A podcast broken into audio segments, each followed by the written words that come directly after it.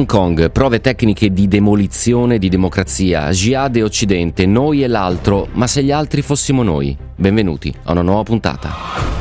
Nessun luogo, nessun luogo è lontano. Di Giampaolo Musumeci.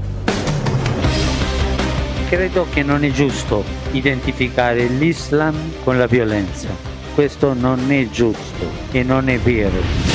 Still, amid the display today of China's rise There are also signs of insecurity about its ability to control Hong Kong and its democratic movement. Ladies and gentlemen, may the wind be always at your back. Buona giornata e ben ritrovati, gentili ascoltatrici e gentili ascoltatori. Questo è Nessun Luogo Lontano. Con me, come ogni giorno, ci sono Antonio Talia, Valentina Ternullo, Andrea Macchioni e in regia Valera Bernardi. E come ogni giorno potete digitare messaggi, porre domande, commentare via sms e whatsapp al 349 238 6666. Ci potete seguire anche dalla diretta Facebook della pagina di Radio 24. Abbiamo anche la nostra pagina Nessun Luogo Lontano trattino Radio 24 e poi il live tweeting Nessun Luogo 24 e più altri commenti Jumpaz.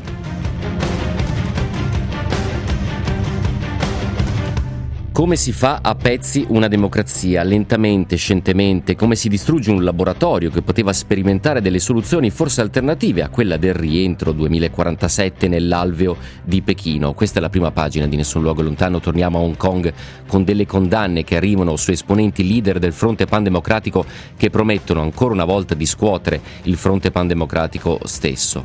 E poi, e poi vi abbiamo spesso raccontato in questi giorni della forse probabile nascita di un califfato a tutti gli effetti nel nord di Mozambico, conquistate molte città, tantissima violenza affiliato eh, all'ISIS, questo gruppo locale, al-Shabaab, trae linfa vitale anche dalla porosità dei confini con la Tanzania, insomma torna il terrorismo, torna l'estremismo islamico, oltre a vari rigurgiti del vecchio califfato dell'ISIS in Siria e in Iraq. Da questi, da questi eventi, da questi fatti di cronaca proveremo a proporvi una riflessione che sono certo che scatenerà il eh, dibattito, il tutto trarre, eh, trae spunto da un libro scritto da un inviato del Corriere della Sera molto molto interessante interessante che propone una visione diversa sugli altri, sugli altri e anche sul jihad. Naturalmente, prima di iniziare questo viaggio, la prima cosa da fare è sfogliare i nostri dossier.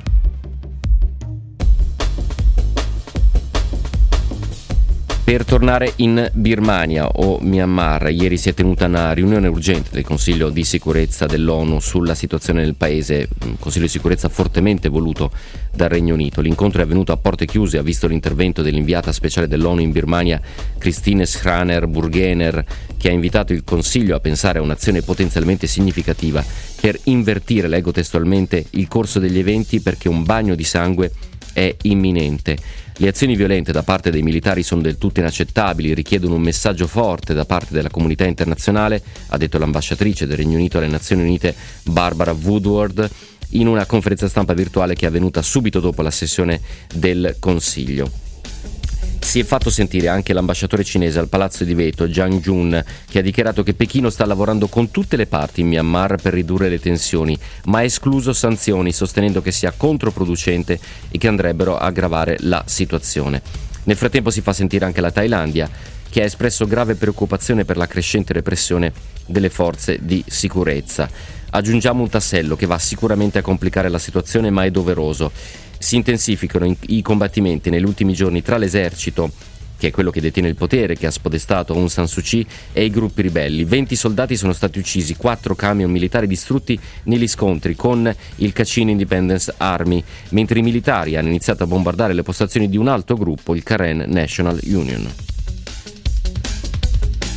Nelle scorse puntate vi abbiamo raccontato e dato conto di quella che è una nuova, in realtà datata, querel sulla futura diga del Rinascimento che è sostanzialmente quasi terminata. I toni minacciosi di Al-Sisi ve li abbiamo riferiti proprio un paio di giorni fa.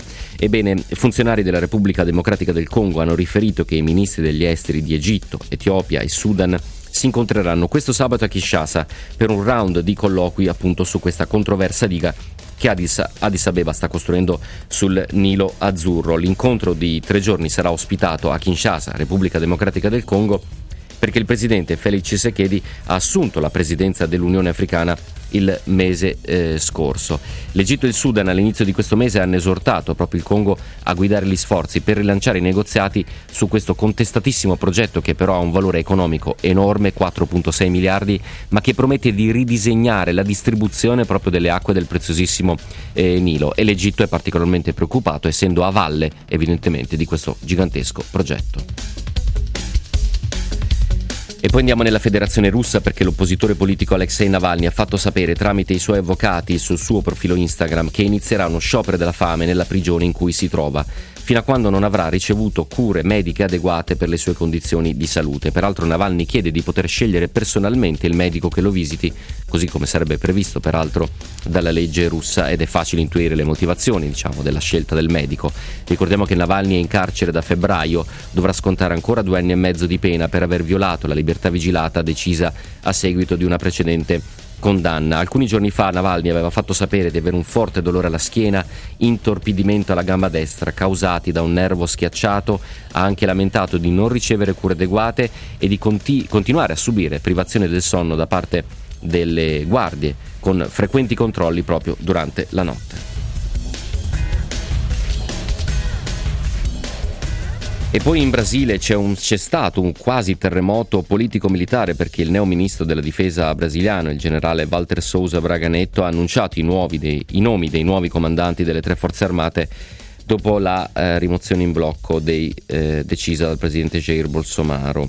Eh, la scelta del generale Paolo Sergio Nogueira come nuovo capo di Stato Maggiore dell'Esercito è stata accolta dai comandi militari come segnale di continuità con la vecchia gestione che invece era entrato in eh, conflitto. Secondo il sito G1 la rimozione del generale Azevedo e Silva da ministro della difesa era stata vista con preoccupazione dai vertici militari come un tentativo di assoggettare l'esercito al governo federale. In questo contesto si fa sentire l'opposizione che ha presentato una richiesta di messa in stato d'accusa eh, verso Bolsonaro, l'accusa è abuso di potere nei confronti delle forze armate e eh, nel frattempo eh, sullo sfondo come sapete c'è, eh, c'è, Lula che continua ad affilare le armi soprattutto affidandosi a una gestione totalmente disastrosa del Covid-19 della pandemia da parte dell'amministrazione di Bolsonaro i numeri dei morti sono a livelli ormai veramente allarmanti.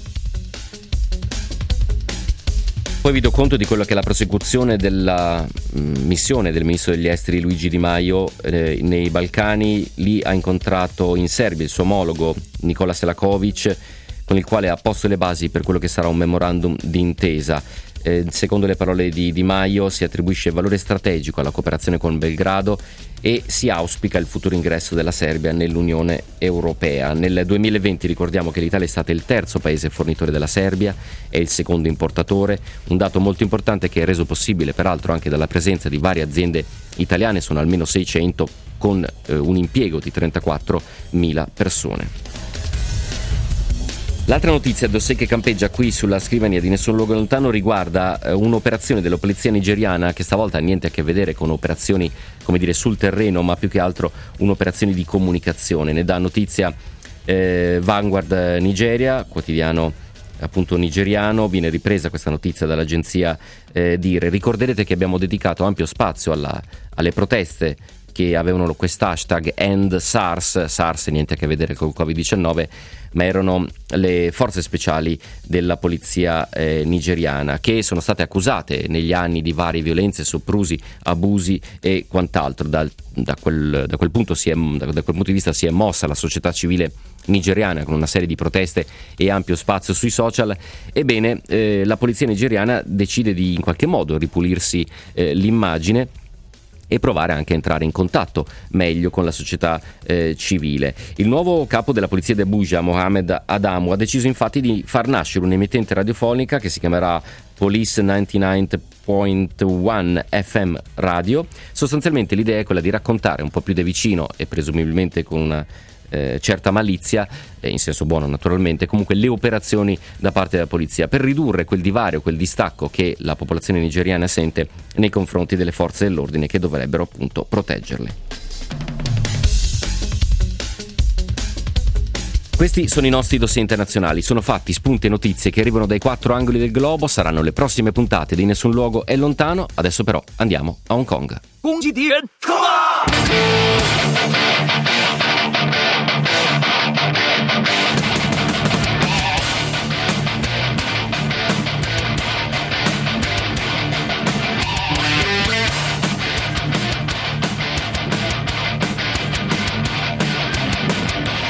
Andiamo a Hong Kong e la storia ha tutto il sapore, un sapore giudiziario, quantomeno all'inizio, perché rischiano fino a 5 anni di carcere nove attivisti di Hong Kong riconosciuti colpevoli di aver organizzato assemblee e raduni illegali nel corso delle proteste per la democrazia nel 2019, proteste che vi abbiamo raccontato con dovizia di particolari. Ci sono nomi di spicco molto molto importanti. Per ora è stata riconosciuta la colpevolezza, va ancora quantificato quello che sarà il perimetro della colpa. Vi cito alcuni dei nomi, sono dei pesi massimi del fronte pan-democratico.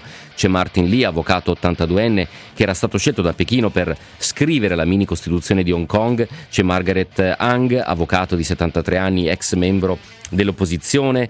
Eh, c'è il magnate dei media Jimmy Lai, anche se in realtà è già in custodia dopo un precedente eh, arresto. E poi c'è Leung Kwok Kung, soprannominato eh, Capelli Lunghi, che ha violato eh, più recentemente la, ehm, la, legge sulla sicurezza nazionale, quella controversa legge che ancora una volta ha compresso i diritti anche delle manifestazioni dei cittadini eh, hongkongesi.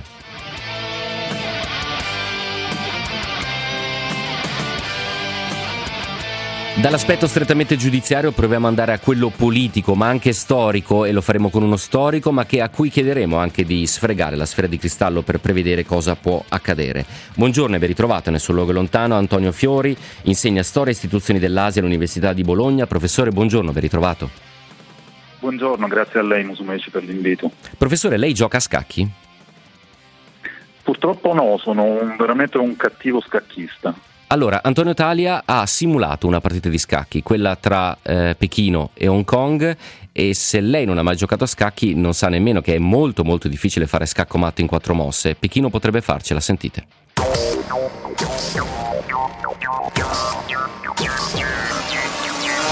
Quali sono le strategie necessarie ad abbattere una semidemocrazia fragile come Hong Kong? Da Pechino il Partito Comunista Cinese ci è riuscito in quattro semplici mosse. Mossa numero 1. Nel 2014 la Cina approva la cosiddetta risoluzione del 31 agosto. Hong Kong potrà votare a suffragio universale, ma tutti e tre i candidati al ruolo di chief executive dovranno ricevere il gradimento di Pechino.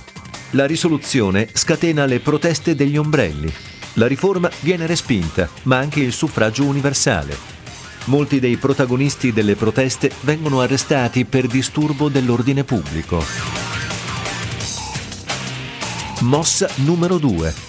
Dopo che nel rispetto delle leggi di Hong Kong sei candidati al Consiglio legislativo esplicitamente secessionisti vengono banditi dalle elezioni del 2016, la Corte Suprema decide anche di sospendere due consiglieri eletti, che si erano rifiutati di pronunciare un giuramento alla Cina. Mossa numero 3. Scacco al re. Dopo nuove immense proteste per la legge sull'estradizione che condurrebbe gli imputati di Hong Kong davanti a una corte cinese, il 30 giugno 2020 la Cina promulga dall'alto la nuova legge sulla sicurezza nazionale. La norma si applica ai reati di secessionismo, sovversione, terrorismo e complicità con forze straniere. Queste fattispecie però rimangono talmente vaghe da applicarsi di fatto a qualsiasi dissenso. Il potere giudiziario, infine, viene sottoposto al potere esecutivo. I giudici speciali per i casi di sicurezza nazionale sono scelti personalmente dal Chief Executive. Mossa numero 4. Scacco matto. Il 5 febbraio 2021 scatta una nuova legge sull'educazione patriottica. Fin dalla scuola materna, gli studenti di Hong Kong dovranno praticare attività come imparare a memoria i valori della sicurezza nazionale per combattere il secessionismo, il terrorismo e la complicità con nazioni straniere.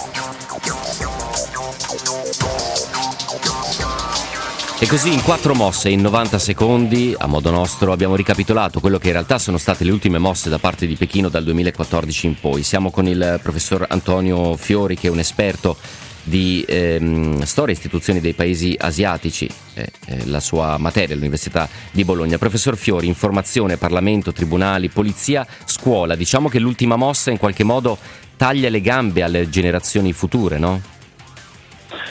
Assolutamente, eh, però io direi che ce n'è anche una ulteriore che probabilmente ribalta la scacchiera, mm. e cioè eh, l'approvazione il 30 marzo scorso di una nuova procedura eh, per eh, la regolamentazione della legge elettorale di Hong Kong, sì. Eh, che anche questa fondamentalmente segue le stesse eh, linee impresse sul sistema educativo, quindi coloro i quali vogliano eh, candidarsi al Parlamento o eh, ancor più alla uh, figura di chief executive, al, al, al capo dell'esecutivo, sì. devono avere delle caratteristiche di un certo tipo e quindi devono provare, comprovare il loro patriottismo, che significa nient'altro se non essere leali al governo nazionale, quindi quello di Pechino, e al Partito Comunista. Eh, i dettagli non sono ancora stati offerti, non sono stati ancora forniti fino in fondo, ma eh, sostanzialmente la strategia è sempre quella, cioè concentrare ancor più il potere nelle mani degli esponenti che Pechino ha inserito all'interno del quadro politico di Hong Kong per controllarlo eh, in maniera completa. State ascoltando la voce il commento del professor Antonio Fiori, insegna storia e istituzioni dell'Asia all'Università di Bologna. I vostri commenti al 349 238 6666, ma anche su Facebook. Non vedo vie di per Hong Kong, l'integrazione della Cina antidemocratica è qualcosa di irreversibile, purtroppo, così un ascoltatore scrive sulla nostra pagina eh, Facebook.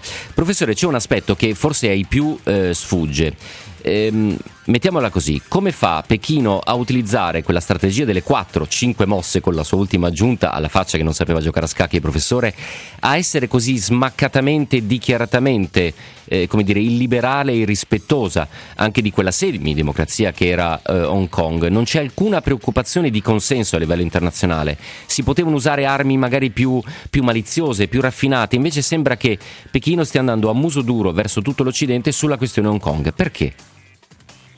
Esattamente, eh, la, la, questione è, è, dibattuta ed è di, di, di enorme complessità. Mm. Eh, faccio un, un, un, salto indietro, se me lo permette, eh, e cioè bisogna partire dalla, eh, dal quadro relazionale che sta dietro al rapporto tra Pechino e Hong Kong.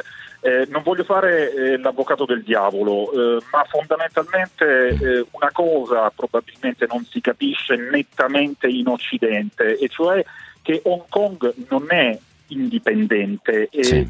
fondamentalmente eh, questo è un nodo cruciale per Pechino, cioè in base alla, uh, alla, uh, alla formula uh, un paese, due sistemi che viene applicato ai rapporti tra Pechino e Hong Kong quando c'è l'handover, cioè il primo luglio del 1997, quando Hong Kong torna sì. nelle mani di Pechino, viene istituita uh, un'autonomia sostanziale che eh, fa sì che eh, la, la, la, Gran Bretagna eh, ritia nelle mani di, eh, della Cina eh, Hong Kong.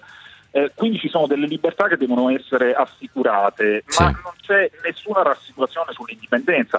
Mm. Pechino fondamentalmente, eh, per Pechino fondamentalmente questo genere eh, di questione è cruciale, cioè Pechino è particolarmente timorosa del fatto che se dovesse lasciar, lasciar, lasciarsi sfuggire Hong Kong e dovesse concedere eh, ancora più autonomia di quella che è garantita a Hong Kong o che dovrebbe essere garantita sì. a Hong Kong, allora può saltare eh, il tavolo, nel senso che eh, lì ovviamente si darebbe poi eh, una raffigurazione della stabilità del, del, del regime eh, cinese, eh, diciamo così, eh, molto fragile, molto mm. friabile. Quindi eh, Pechino ha muso duro contro eh, la comunità internazionale? Assolutamente sì, perché Pechino è diventata talmente assertiva che non ha eh, nessuna paura di dimostrare alla comunità internazionale che eh, quello che è suo lo rivendica fino in fondo e anche con violenza. Chiarissimo, però c'è come dire un'accelerazione rispetto ai tempi previsti, anno 2047, giustamente lei metteva il dubitativo, il condizionale al eh, un paese, due, due, due, sistemi, non c'è dubbio perché è stato molto compresso il secondo sistema, quello di Hong Kong. Eh, questa accelerazione mh, potrebbe aver violato in qualche modo il trattato internazionale, il Sino-British Joint Declaration e con quali conseguenze? Beh, eh, dal punto di vista dei britannici sicuramente sì, e probabilmente anche dal punto di vista eh, internazionale, nel senso come è stato eh, già ricordato nel servizio eh, il sistema giudiziario eh, avrebbe dovuto essere uno di quei poteri eh, lasciati totalmente autonomi, in questo momento non lo è più assolutamente in alcun modo. Eh, questa accelerazione probabilmente è dovuta anche al fatto che la comunità internazionale, finalmente direi io se me lo consente, sì. sta cercando di spalleggiare eh, la, a, sta, sta, cercando di spalleggiare, sta cercando di intervenire a difesa di Hong Kong eh, e quindi eh, cerca di, eh, di, di, pungere la Cina su questo argomento e probabilmente la velocità che è stata impressa da Pechino su questo versante è anche una forma eh, di difesa che la Cina sta eh, mm. esprimendo. Non vuole essere minacciata, dobbiamo chiuderci all'interno del nostro territorio e rivendicare eh, ciò che ci appartiene. E questo spiegherebbe l'accelerazione, per tornare alla metafora della partita a scacchi, è come se uno dei con- due contendenti, come dire, avesse una marcia in più e muovesse le pedine più velocemente per arrivare allo scacco matto quanto prima. Ringrazio tantissimo il professor Antonio Fiori per essere stato con noi, Storia e Istituzioni dell'Asia, Università di Bologna. Professore, buona giornata e buon lavoro. Grazie mille, a presto, grazie mille.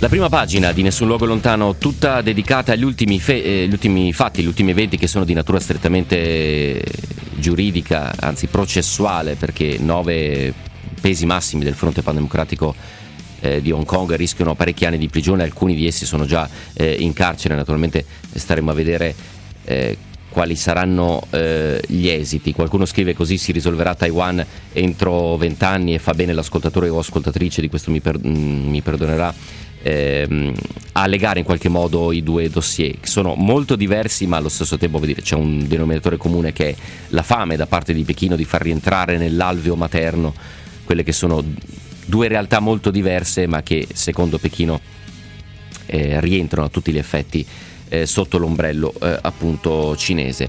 16, 30, 23 secondi. Andiamo a sentire come vanno le borse, poi apriremo la seconda pagina di Nessun Luogo Lontano facendolo sostanzialmente aprendo un libro, la borsa.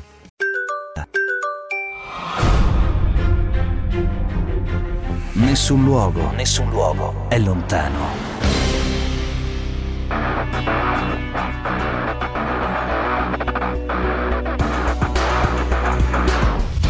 In pochi secoli il mondo musulmano è passato dalla fierezza di un impero mondiale all'orrore del terrorismo suicida. La risposta al declino non è arrivata dalla politica o dall'economia, ma dalle moschee. L'islamismo è diventata la miglior banca dell'ira sul mercato. Il suo successo è il riflesso della nostra sconfitta, perché l'Occidente ha smesso di proporsi come modello ha rinnegato i valori che difendeva durante la guerra fredda, si è fatto amico di tiranni e golpisti, ha calpestato il diritto internazionale, ridotto l'ONU ad agenzia umanitaria. Bisognerebbe ricostruire la storia dell'Islam dal suo interno, per come la vedono gli altri, gli islamici, per capire cosa pensano, cosa sperano, cosa ci rimproverano, perché per loro, gli altri, siamo noi. E per iniziare questa seconda pagina di Nessun Luogo Lontano siamo partiti dalla quarta di copertina del libro del prossimo ospite Andrea Nicastro, inviato del Corriere della Sera. Andrea, buongiorno, ben ritrovato a Nessun Luogo Lontano. Buongiorno, buongiorno a voi ascoltatori. Andrea Nicastro ha scritto Gli altri siamo noi, sottotitolo Perché tradire la democrazia scatene il jihad, peraltro con una prefazione di Alex Zanotelli, edito da eh, Rubettino. Eh, Andrea Nicastro ha messo a frutto in qualche modo anche vent'anni di viaggi, di cronache, di reportage dall'Afghanistan, dall'Iraq, dalla Cecenia, dal Nord Africa, insomma il Medio Oriente super allargato dove si è incontrato con storie che vi ra- riporta nel libro, ma poi unite da un neanche tanto sottile filo rosso che è questa provocazione provocazione, molto molto importante, questo libro ci costringe in qualche modo a un esercizio di autocritica. Partiamo proprio da questo aspetto, eh, Andrea Nicastro, che tipo di esercizio di autocritica ci, ci proponi, ci quasi costringi a fare? Eh, ma guarda, il, l'Islam Gauche, no? come vale come in Francia in questo periodo va di moda dire, eh, troppa simpatia per l'islamismo. Bene, eh, io credo di essermene eh, tenuto lontano perché il mio scopo era eh, non, ehm, non, riportare così i nostri sensi di colpa, le nostre, le nostre difficoltà nel guardare gli islamici, eh, ma eh, un, darmi una risposta. Cioè, perché siamo diventati eh, così? Perché degli uomini che io ho incontrato, un ragazzetto di 16 anni che, che, che, giocando con la sicura del Kalashnikov non aveva paura che partisse un colpo e potesse ammazzarlo. Mm. Cioè, perché tanti migliaia di persone migliaia, è una cosa spaventosa, più del, del Giappone dei kamikaze. Sì. Migliaia di persone sono stati disposti a, e sono disposti ancora oggi, a darsi la morte pur di farci del male eh, il tentativo è stato quello di mettere insieme eh, i fili, i fili dell'oggi, del presente, del passato, del passato più remoto, dell'economia e della politica, per cercare di capire come si era arrivati a questo orrore, perché loro che sembravano persone normali, che sono persone normali, sono arrivati ad avere questa eh, estrema, eh, violenta ideologia. Sì. Quindi come, come fare? Eh, l'unico modo che io ho trovato in questi anni è cercare di guardare il mondo con i loro occhi. Io avrei fatto lo stesso loro, nella loro situazione, io cosa penserei? al loro posto. Io ho cercato di fare questo esercizio scrivendo il libro.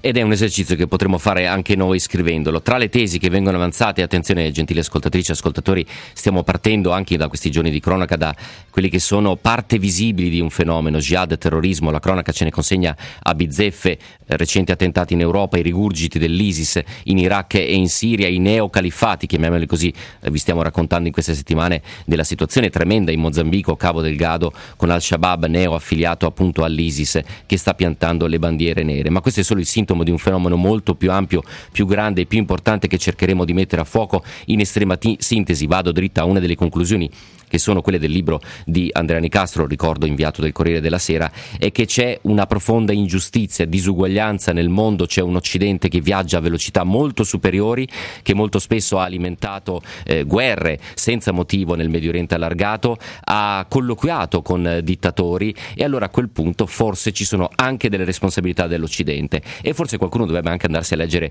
orientalismo, giusto per stare nella letteratura. Vediamo se è d'accordo con noi la professoressa Renata Pepicelli, insegna dei paesi islamici e islamistici all'Università di Pisa. Professoressa, buongiorno e ben ritrovata, nessun luogo lontano. Salve, buongiorno e grazie per avermi invitata. Allora, eh, è d'accordo sull'approccio diciamo, che in qualche modo è un umanesimo geopolitico e anche un, abbastanza ecumenico di Andrea Di Castro, ben documentato, sono vent'anni di, di viaggi di corrispondenze, io ricordo rapito dai suoi pezzi il 2001, mentre mi raccontava l'Afghanistan io fremevo dalla voglia di partire e seguire i suoi passi, quindi ben documentato. C'è una ragione anche economica, la disparità di un certo pezzo di mondo rispetto all'Occidente, un'aggressività, una muscolarità dell'Occidente Occidente ha scatenato una grandissima rabbia, la risposta è stato l'Islam.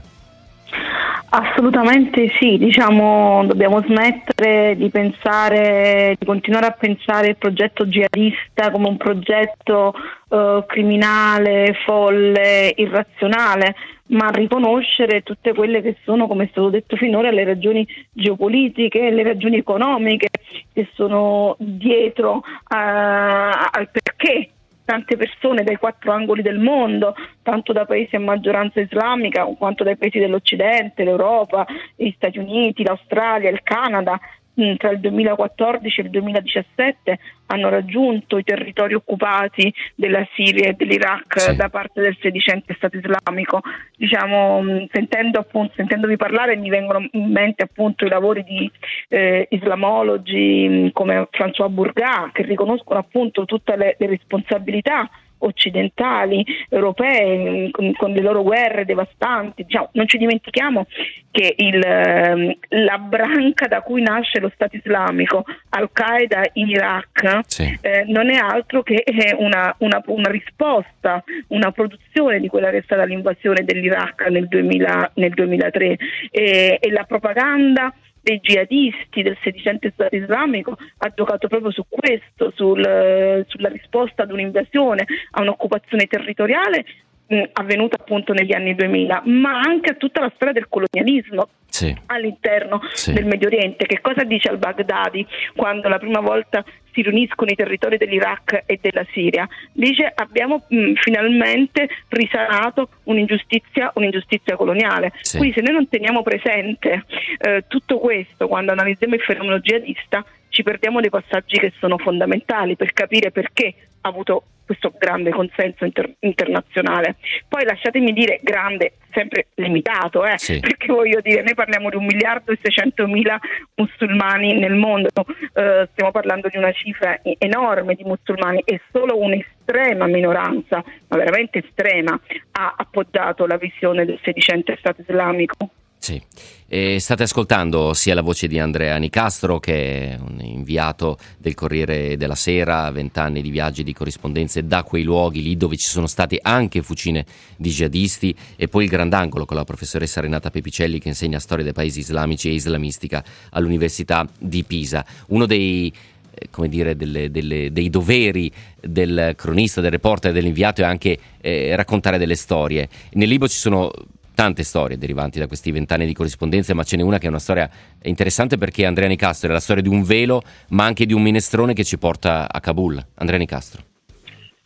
È, è uno dei tentativi di far calare il lettore occidentale in una realtà che non conosce. Mm. Eh, provate a fare un, un, minestrone a Kabul, provate ad uscire di casa eh, per cercare tutti i giorni da mangiare, fare la spesa, perché in casa non avete ancora, dopo vent'anni di presenza occidentale, non avete ancora l'elettricità, quindi il frigorifero non funziona, bisogna comprare la carne, la carne eh, è appesa fuori con le mosche e, e, e, bisogna lavorare e allora eh, tra donna e uomo eh, si torna a rapporti eh, antichi, la donna cucina, va a fare la spesa e l'uomo la protegge e cerca di lavorare.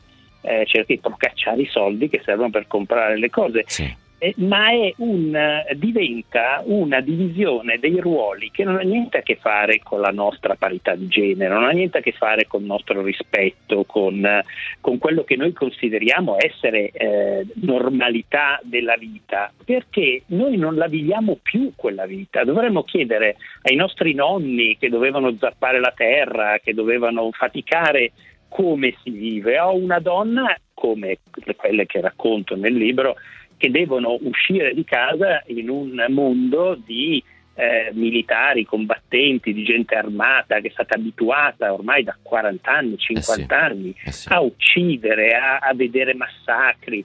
Che tipo di sicurezza possono avere? E allora ecco che il velo diventa uno strumento di protezione invece che di oppressione, si, ci, si cerca di nascondere invece che mostrarsi. Noi possiamo farlo, loro no non è un problema politico, non è un problema neppure identitario come mm. invece avviene nelle nostre banlieue. In quel caso è un problema di sopravvivenza, di sicurezza, come riuscire ad andare a comprare la carne e poi dover curare il fuoco perché non si spenga, cioè sono tutte cose che sì. noi non abbiamo in mente che possano esistere, quindi se giudichiamo con i nostri metri di paragone certo. non possiamo capire.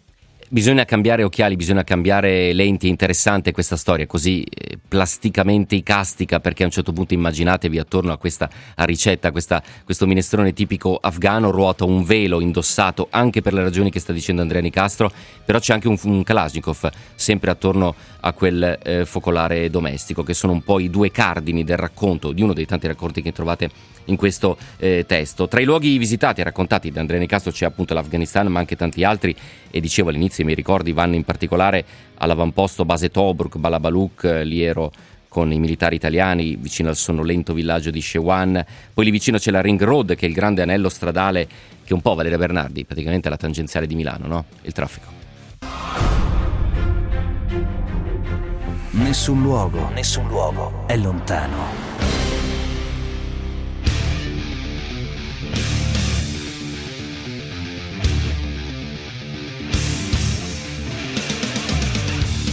L'ultima pagina di Nessun Luogo Lontano ero certo che avrebbe scatenato acceso dibattito anche sui social e via Whatsapp al 349 238 6666 ci sono un po' di domande e di suggerimenti che sono interessanti che provo a girare anche alla professoressa Pepicelli. Una è particolarmente interessante anche per il lettering utilizzato.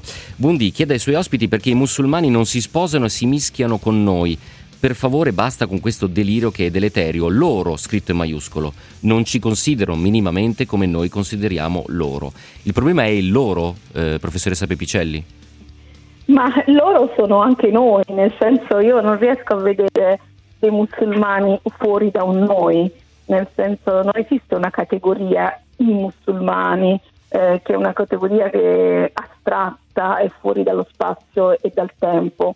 Eh, faccio degli esempi per essere più chiara. Sì. Eh, in Italia abbiamo un 4% della popolazione che, che è musulmana, La, il 40 e passa per cento di questi musulmani hanno la nazionalità italiana o perché l'hanno acquisita in seguito alla cittadinanza o perché sono nati già eh, italiani o perché eh, sono mh, convertiti all'Islam. Sì. Come possiamo fare a parlare di un loro e di, e di un noi? Eh, loro possono essere i combattenti dello Stato islamico, i foreign fighters che hanno raggiunto lo Stato islamico, ma non i musulmani e le musulmane come una categoria astratta e lontana da noi. Quindi secondo me la questione è quella di ridefinire il concetto di, di noi, di altri e stare attenti a questo pericolosissimo cortocircuito dell'alterizzazione eh, di persone che hanno in questo caso semplicemente una fede religiosa eh, che può essere diversa dalla nostra, ma poi condividono con noi tutta una serie di certo, valori sociali, certo. culturali, politici eh, e anche un'idea, voglio dire, della stessa, mh, mm, della stessa religione. Eh, c'è un dialogo interreligioso tra cristiani, musulmani e anche ebrei estremamente fiorente e interessante con tantissimi eh, punti di contatto. Penso per esempio alla figura di Maria una figura venerata sia dai cristiani che dai, che dai musulmani. Quindi ecco, stare molto attenti a parlare di un, un loro e di un noi, perché non sono categorie eh, così nette, c'è un loro dentro un noi e un noi dentro, dentro un loro e, e, sicuramente non sono categorie che ci aiutano a fare comprensione. Forse quello che ci aiuta, ma senza dire, eh, abbracciare il mondo religioso che mi è, lo confesso, abbastanza eh, lontano, però vi sono frasi, dichiarazioni emblematiche non soltanto da parte di Papa Francesco attorno al 2015, ma anche dal, dall'imam di Al-Azhar, Ahmed Al-Tayeb, eh, sostanzialmente la principale autorità eh, sunnita eh, egiziana, guida in qualche modo ehm, anche il sentire della popolazione eh, sunnita che ha affermato, ed è nella prefazione del libro di Alex Zanotelli, il pluralismo e le diversità di religione, di colore, di sesso, di razza, di lingua sono una sapiente volontà divina con la quale Dio ha creato gli esseri eh, umani. Mi piace anche passare questo messaggio perché, e torno a Andrea Nicastro, abbiamo sicuramente un pregiudizio rispetto a quel mondo, cioè giudichiamo prima, giu- soprattutto giudichiamo senza conoscere, ma la domanda più specifica riguarda, e ne abbiamo parlato questa mattina quando ci siamo sentiti, la forse la mancanza di una classe borghese media in molti di questi paesi, cioè le condizioni di indigenza e di povertà hanno creato molti ricchi, penso ai paesi del Golfo per esempio, è una grandissima massa di lavoratori e quindi anche avviare alcuni processi di secolarizzazione, di sviluppo risulta molto molto più difficile. Può essere questa una delle chiavi per capire meglio noi e loro? Ma senz'altro lo è, lo è come eh, lo è cercare di alzarsi un attimo dalla contingenza e guardare la storia. Cioè, eh, noi oggi diciamo loro, loro sono quelli che eh, sottomettono le donne, sì. eh, vogliono fare tanti figli, vogliono chiuderle in casa. Bene, eh, questo non era vero, non era vero eh, fino a 30 anni fa. Fino a 30 anni fa c'era un movimento anche femminista di emancipazione che seguiva una sorta di eh, laicizzazione della società che proseguiva in tutti gli stati musulmani, esisteva ovunque perché le società musulmane stavano su un percorso che era politico ed economico che sembrava portarli verso una, una crescita, uno sviluppo. Questo percorso però si è interrotto, si è interrotto eh, per il fallimento delle ricette economiche, politiche, ideologiche che sono state messe in atto. Hanno provato con il comunismo, con l'aiuto di Mosca, hanno provato con eh, il liberismo, con l'aiuto degli americani, col nazionalismo, espandendosi militarmente. Mm. mm. Sono sempre finiti male e i protagonisti sono, sono, Saddam, sono al-Assad, eh, sono oggi al, al-Sisi in, in sì. Egitto, sono militari, cioè queste esperienze ideologiche che hanno importato dall'Occidente hanno fallito.